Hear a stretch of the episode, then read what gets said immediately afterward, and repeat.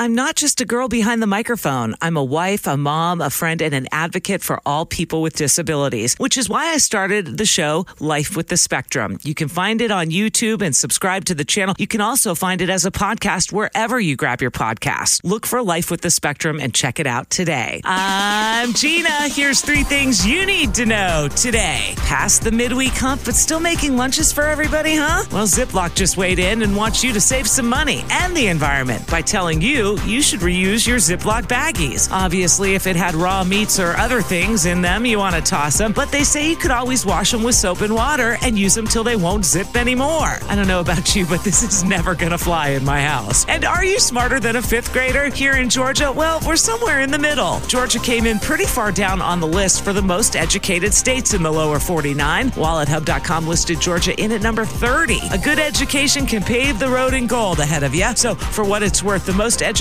states here went to Massachusetts, Vermont, and Maryland, and the least educated went to Louisiana, Mississippi, and West Virginia. 18 different matrix looked at everything from educational attainment, school quality, and achievement gaps between genders and races. So maybe we should change the old Southern saying from higher the hair, the closer to God to higher education, the fatter the paycheck. Boom. Finally, you heard Amazon was raising prices, and now it just raised up a class action lawsuit from folks already using the streaming service. The lawsuit claims it is in breach of contract for users who already signed up to receive content with no ads at the original price. Subscribers would now have to pay extra to get something they already paid for. $5 million in a court order that would bar Amazon to continue with deceptive conduct. Shoot, I would have thought they would have asked for more there, but I don't know. I'm Gina. Those are the three things you need to know today. It's true, being around trees can help you reduce stress, but if they fall on your house or your car, boom, that stress comes back with a vengeance. Call my friends at Dawn's Tree Service, licensed and insured, proudly serving Atlanta for more than 23 years. If your tree falls, give Dawn a call. 770 413 TREE.